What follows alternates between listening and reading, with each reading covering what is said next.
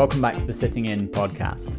I am Jack. I am your host today, and your only host, in fact. If you've never heard or listened to Sitting In before, usually I have two other hosts with me, Callum and Reese, but they're both away doing extracurricular activities or whatever. I have no idea. So you have to contend with my slightly nasal, um, hopefully interesting voice today.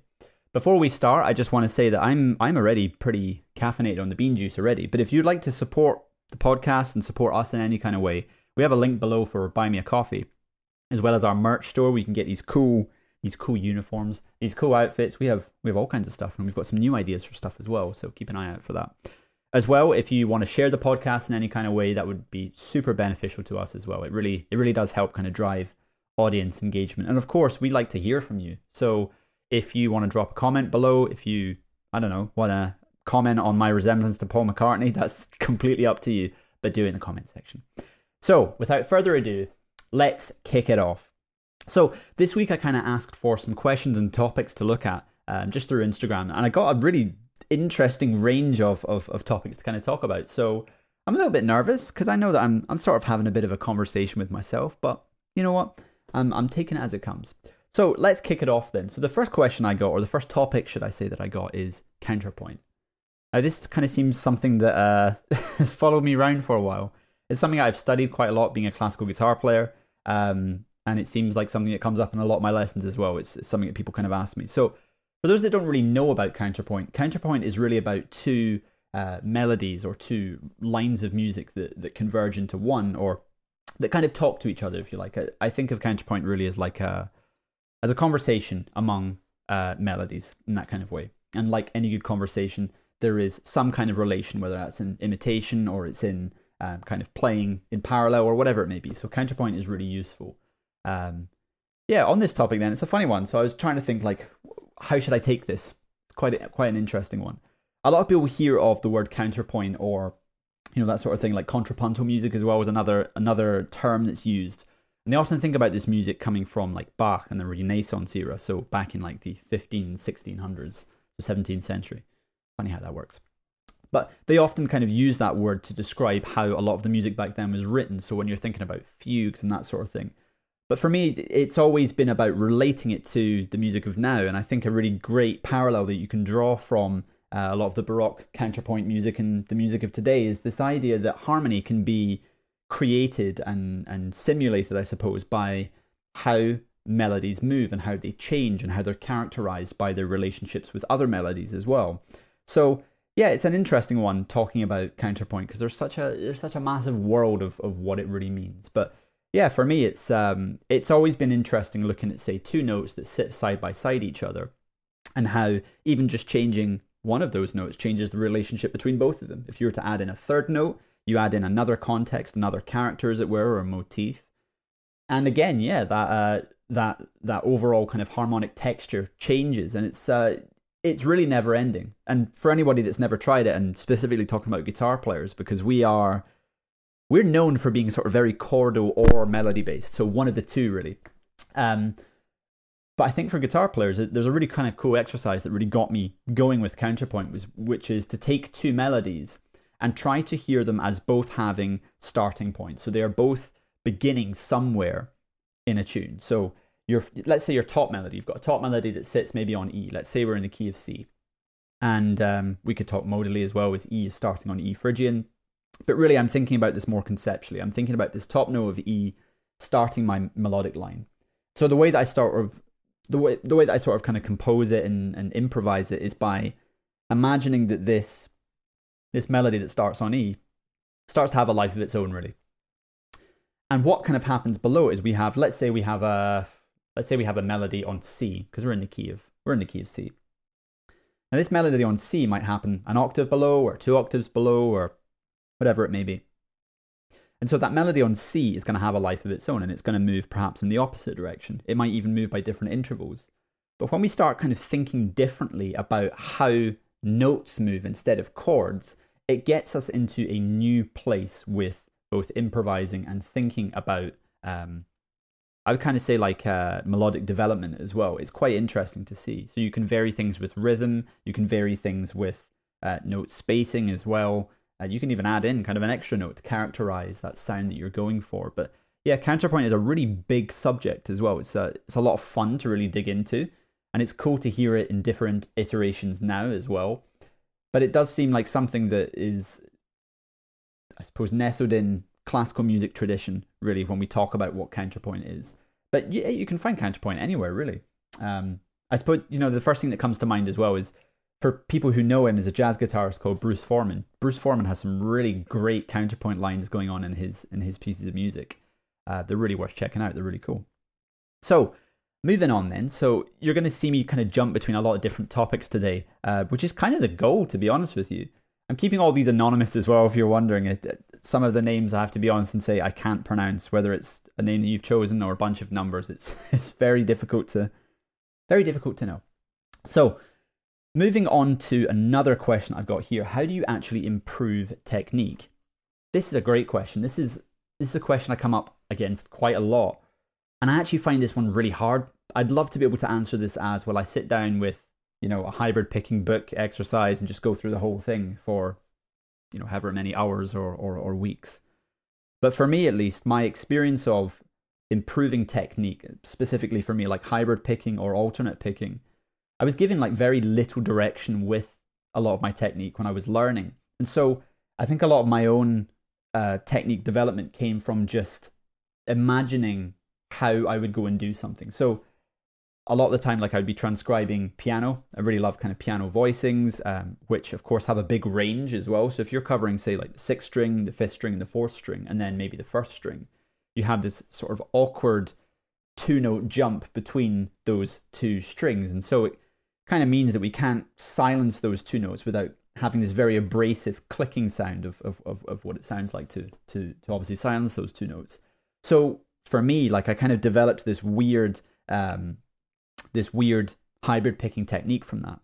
And off the back of that, then as a as a as a bit of an answer to developing technique, I think there's kind of two ways to go about it. My way was very like, I suppose conceptual. Again, it was it was about trying to hear how something would translate to the guitar and then just giving it a go.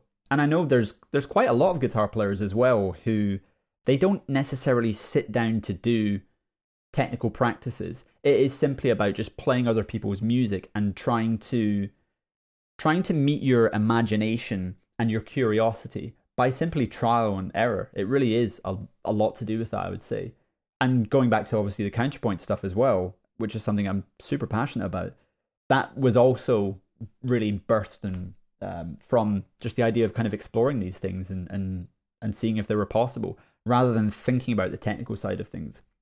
So I don't know. There, there's maybe something in there, but the other school of thought really is that you can you can sit and work with a lot of this stuff as well. You can sit and work on rhythmic subdivisions if that's kind of what you're interested in. You can work on um, hybrid picking techniques as well. There's a lot of really good like right hand classical guitar stuff that can be applied to hybrid picking as well. So your your pick kind of works as the the bass note or your thumb essentially, and your your kind of other two or three fingers depending uh, work as your your your kind of melodic upper melodic um, notes, I suppose. But yeah, it's it's it's a tough one to answer because I think you have to know why you're training technique in the first place. If you're training technique to get to I don't know a certain level of mastery, which is playing super fast music, then yeah, there's there's a there's a reason to kind of practice with the metronome. There's there's a reason to look into like Troy Grady's stuff, which I think is brilliant. It's mind blowingly good, in fact, where he takes players like Frank Gambale and you know all kinds of incredible players and really breaks down the physics of how they play. I think there's a lot in there um, from cracking the code by by uh, Troy Grady. I think a lot of people are starting to really wake up to now and, and, and understand it's such a great resource. But yeah, I, I don't want to go too much further into that as well because then it becomes very, very guitar centric as well. And I also feel I, I sort of lose my ground a little bit with this. But yeah, small steps. So, on to our next question. What do we have here? Best piece of advice that a teacher has given you? That's a that's a really good question. Um okay. Almost immediately I so when I was about 14 or 15 I started taking jazz guitar lessons. And I took jazz guitar lessons from this this French player who is an extraordinary player.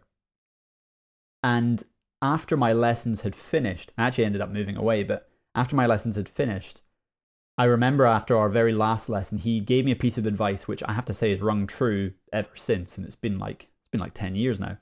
Um, but it's a really good piece of advice. He said, "When you stop listening to music, you die as a musician." Which I mean was really stark when you're like fourteen or fifteen and you hear it and you're like, "Whoa."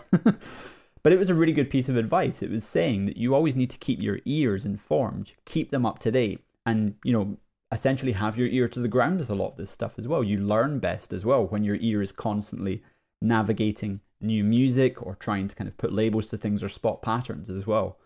Um, and I think it's also it's it's an answer for a lot of people as well. It's like, well, where do I go? Or I'm lacking inspiration, or I don't feel like playing, or I don't know what to work on.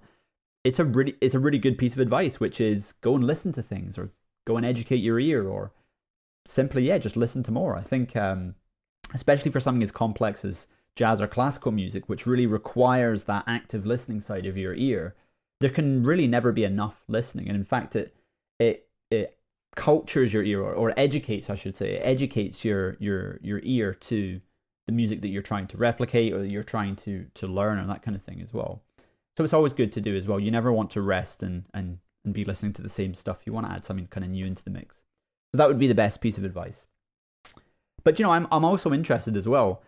For anybody that's listening, what is the best piece of advice that you have received from a teacher as well? Whether that's 10 years ago or maybe it was last week. And it can be to do with anything. It could be to do with keeping your left hand close to the frets. Whatever it is. I would love to hear what it is that's that's that's been a real eye opener for you. So on to the next one. Wow, we're we're we're zipping through these, but they're really great questions. I'm learning piano and guitar at the same time. Is this a good idea? That's another that's another great question. These these are really kind of making me think um, about how to kind of tackle them as well. So I don't play any piano at all. I have to say, I can sit there and sort of figure out like C major and then E minor, that kind of thing. But really, I, I don't have any training in the piano, that kind of thing.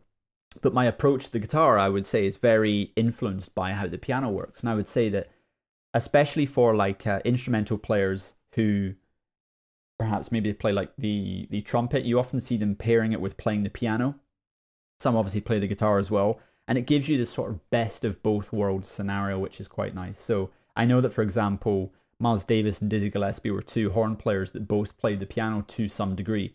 Uh, I, i'm not sure they ever performed playing them but i know that behind the scenes from documentaries and that kind of thing they always had another instrument sort of going in their in their backlog of things. It gives you a really good uh, or different understanding of whether it's harmony or melody or rhythm as well. There's quite a few guitar players as well that have even just a basic handle on the drums, which is a really good thing. And what it teaches you as as a guitar player is really great as well. It teaches you about rhythm, how to feel things, how to sort of cordon off different areas of your ability to be able to um, to be able to think and yeah, it, it, I think there's a big big side of that as well. On the piano, though, I would say that that's that's something that I've kind of strived towards as well. Again, I don't play any piano, but conceptually, the way that pianists typically use two hands equal, in equal measure at least, is kind of the way I've tried to approach the guitar with with having kind of both hands working in that way as well. So I think it's a really great thing to be able to use both instruments as well. Um, but yeah, you may end up coming up, up with some struggles. You might see some limitations for both of these instruments. Like, I know that we've talked about this in past episodes with the limitations perhaps of the guitar or the limitations of the piano in terms of whether it's tonality or performance or simply taking it to a gig, whatever it is. But if perhaps you're looking for like more work as well in the future, you'll find that you'll get plenty more if people know you as as a multi instrumentalist as well there's some really great multi instrumentalists as well that they don't seem to have compromised on one instrument so that they can kind of service the other. They seem to be able to balance them quite well. So yeah, as, as long as you can kind of do them both in equal measure and, and see that I think what you do see with guitar players especially, and I'm saying this kind of from the perspective of a piano player or any other kind of instrumentalist learning the guitar, is you see how many cost cutting cost cutting. That's not quite the way, quite the right word. Um, corner cutting. There we go. There's the word. Corner cutting mechanisms that we have on the instrument to really uh, help us either get through harmony, either with drop voicings or that sort of thing, or to do with range or or whatever it may be. But we we use a lot of funny little principles. And I draw this I draw this idea quite a lot of like when we look at the guitar just at the fretboard, it doesn't tell us anything about the theory. It doesn't tell us where the high notes are and the low notes are. It doesn't tell us where middle C is. It doesn't tell us what a semitone looks like. Uh, we obviously don't know anything about like the major third jump that happens between that that B and or G and B string. There we go. Funny morning, eh? So we don't really know a lot of that stuff just looking at the guitar. And so I think over time what's happened is a, you know, educational guitar culture or whatever you want to call it, the history of guitar education has always been about trying to define some um, cornerstones that really are, are, are cost. I keep saying cost cutting, but what I mean is corner cutting. There we go. Defining some cornerstones that are built on corner cutting, really. So whether that's like um, I think tablature is one of those things. It's really it's really great for being able to create our own notation system that's specific. Because of course, again, one thing that we can do is we can play the same note in a million different ways, or maybe five, maybe not a million. We can play the same note in five different ways in the same pitch register as well, and it can it can throw up some problems as well, especially for like sight reading musicians. So yeah, we do have a few corner cutting mechanisms that you start to see when you come from another place as a musician. Um, so yeah, it's a it's an interesting world to inhabit. But just as well, I think it's great to be able to think from the perspective of different musicians. I think that's that's that's ultimately kind of why we do what we do. It's it's about perspective building and being able to think creatively by changing our mind or thinking from other people's perspective as well. So it's really good. But on that topic, I would say that it's also really useful for you if you are a piano player, a trumpet player, a guitar player to transcribe other instruments as well. Other instruments, and you notice this especially again, kind of going back into the jazz realm. You notice this so much when you transcribe horn lines for guitar players, at least. It's really strange at first seeing that everything's built from arpeggios, which are generally not under our hands as guitar players that well. They're really awkward things for us to navigate, but you know, it teaches us about horn language and how it's built, uh, and that's really great to see as well. Uh, I think there's there's another great story of like Michael Brecker as well when he when he was trying to get a lot of he was a saxophone player I should mention. Michael Brecker was trying to get a lot of pop gigs as well to just to to be able to maintain a living really and just and live in New York early in his career. And so he said he found himself transcribing a lot of electric guitar parts because when it came to writing melodies that worked in, in, in the pop kind of circle, it was really useful to draw on that material and to to hear music from that perspective. It's it's very cool. I think there's um I think there's like a there's an interview as well. He does like a tutorial, it's really cool. With these like big 80s glasses as well. it's quite funny to see, but he does a tutorial in an interview where he talks about specifically doing that and the benefits from it. But from that side of things, it was really cool to hear that that you had another instrument that transcribed the guitar and what that kind of sounds like. But yeah, I hope that answers that then. So, oh, there's some interesting ones here. Oh, they are hotting up. So we have uh, what to do when awesome licks turn into compulsive habits you struggle to avoid. Oh, okay. So what do we do when we have a bunch of licks under our hands, but when it comes to improvising, that's all that we can use, and we start to get sick of it? Well, I talk about this a lot with with private students as well, and I find that it's often about being a little more meticulous with the material that you have. It's not that the material that you have is boring or that it sounds, you know, drawn out or whatever it is. It may be that we only have kind of one way of thinking of it right now. So I know a lot of people kind of use like uh, I can't remember what the phrase is. It's like where you take a cell and then you change every other note in that cell until your cell becomes basically a brand new cell but being a bit more meticulous and being a bit more curious with the material that you have. So my advice would be take just one of those lines that you have, one of those licks, whatever it may be. And you could do a few things with it. For for one, you could you could um you could see what that line would sound like if you played it a quaver later or an eighth note later basically and keep pushing along a bar until it's kind of two quavers later, it's three quavers later, it's happening on, you know, the one, the and of one, two, the and of two. And so the emphasis of that line sort of changes as well. That allows you to at least hear that one idea rhythmically from a different place because you're highlighting it uh, fr- from a different kind of perspective as well, which which may be one um, answer for you. Another thing as well, I, I do this quite a lot. I think it's a really it's a really interesting way to expand the language and also the usage of your line. Take a line that you've got, just a simple line, and this is a harmonic idea. Take that line and see if you can apply it. Let's say your line right now is in G major. It's a line that you have in G major. Um, I'm not going to sing it either because I'm not warmed up. I'm none of those things right now. So if you took your line in G major, what would that sound like in G Dorian? What notes would you have to change? What happens if the chord changes and you were to try to use that same line? And then the same is true for applying it to G Phrygian as well. If you were to rearrange some of the notes there, how would that same same line work? And sometimes it can be about changing one note. Sometimes it could be about changing two or three notes to really make it fit. And do the same thing for Lydian and Mixolydian and etc. into Aeolian and Locrian as well.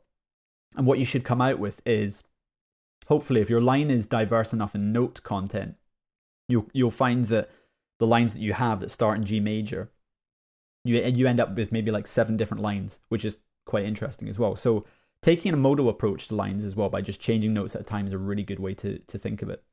There are obviously a whole slew of other ideas that you can use to even just mix up those lines that you have as well.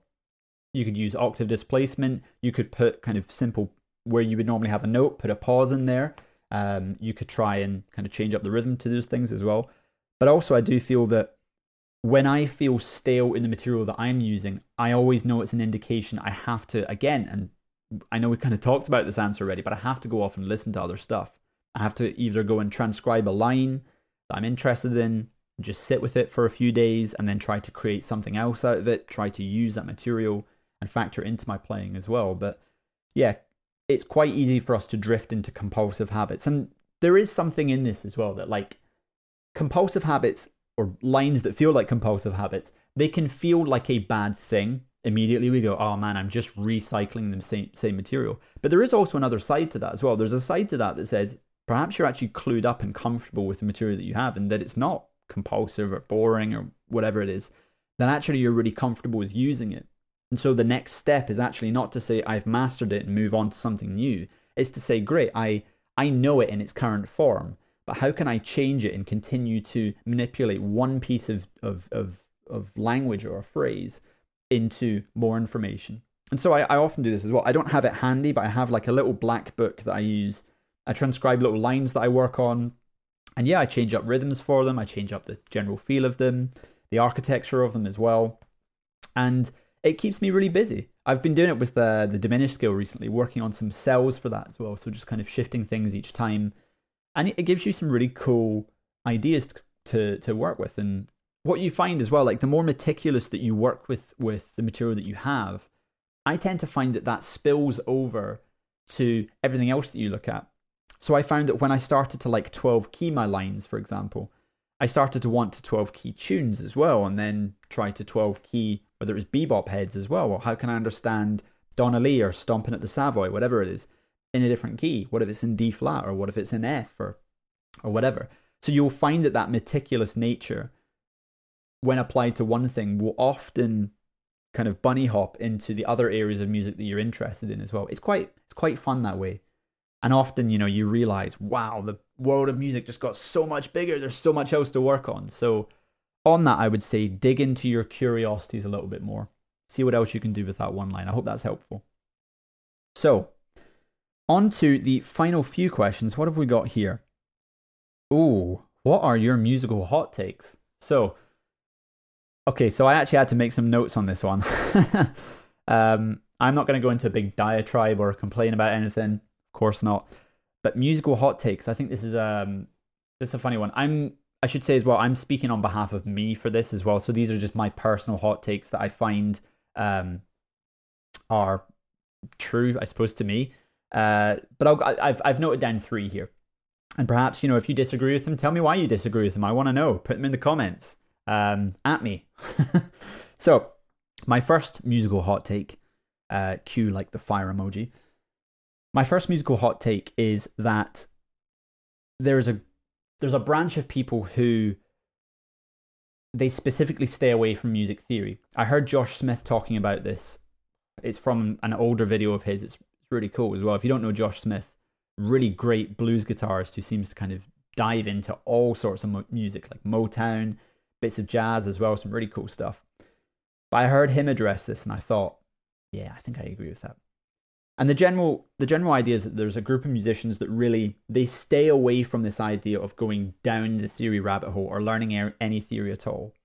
And it's the fear that if your ear is too educated or it's too kind of clued up on theory, that it stops you being inherently creative. Now, that's a bit of a pet peeve of mine because I know, again, even just having given the answer that I'd, I'd given about kind of changing one line, I know that when you start to learn pieces of music theory, it can be really, really useful for giving yourself new ideas. Of course, the premise always exists, and this is why there's two sides to the coin. Your ear always wants to lead where, where it is you want to go, whether that's from an improvisational standpoint or you know composition. Of course, your ear always wants to guide where you want to go. But I would say that you rarely struggle with a problem or a roadblock when you have more information. I I'd say that's generally true. So, um, yeah, I tell you the common one as well. And there's, I'm sure there are teachers that, that hear this either every week, like I do, or just in, in, in general kind of passing with students is I often hear the idea of I want to break out of the boxes or I want to kind of expand past what else can I do with the pentatonic scale or this scale or whatever. That's the general premise that a lot of students who become curious then about, you know, playing different styles of music, that's how they frame it, which is I want to break outside of this box. And it's not to say that um, there are certain people who want to remain in the box, but is, I think, to say that when you become curious about more sophisticated music that, that uses that uses perhaps its harmony or its melody or its rhythm in a different way, I always think it's worth digging into because you really don't understand when you open up the door to all of that stuff, man it gets so much bigger the world of music and there's there's so much more to dig into as well. So that would be my first hot take. Um, again let me know if you disagree with it. If you do that's that's fine. I want to hear from you though. Put some in the comment section. Call me out. Um, okay so my next musical hot take ooh is going to touch some nerves.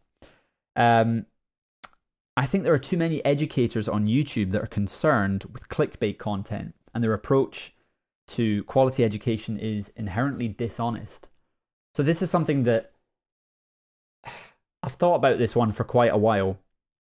And again, it's something I hear from a lot of students and they share with me stuff that they're learning from. Again, I'm not I'm not going to call out any names or channels or anything like that. But when I go to watch stuff, I get a really I get this kind of like feeling of of of watching um, an educational content, whether it's a guitar lesson or it's a theory lesson or whatever it is.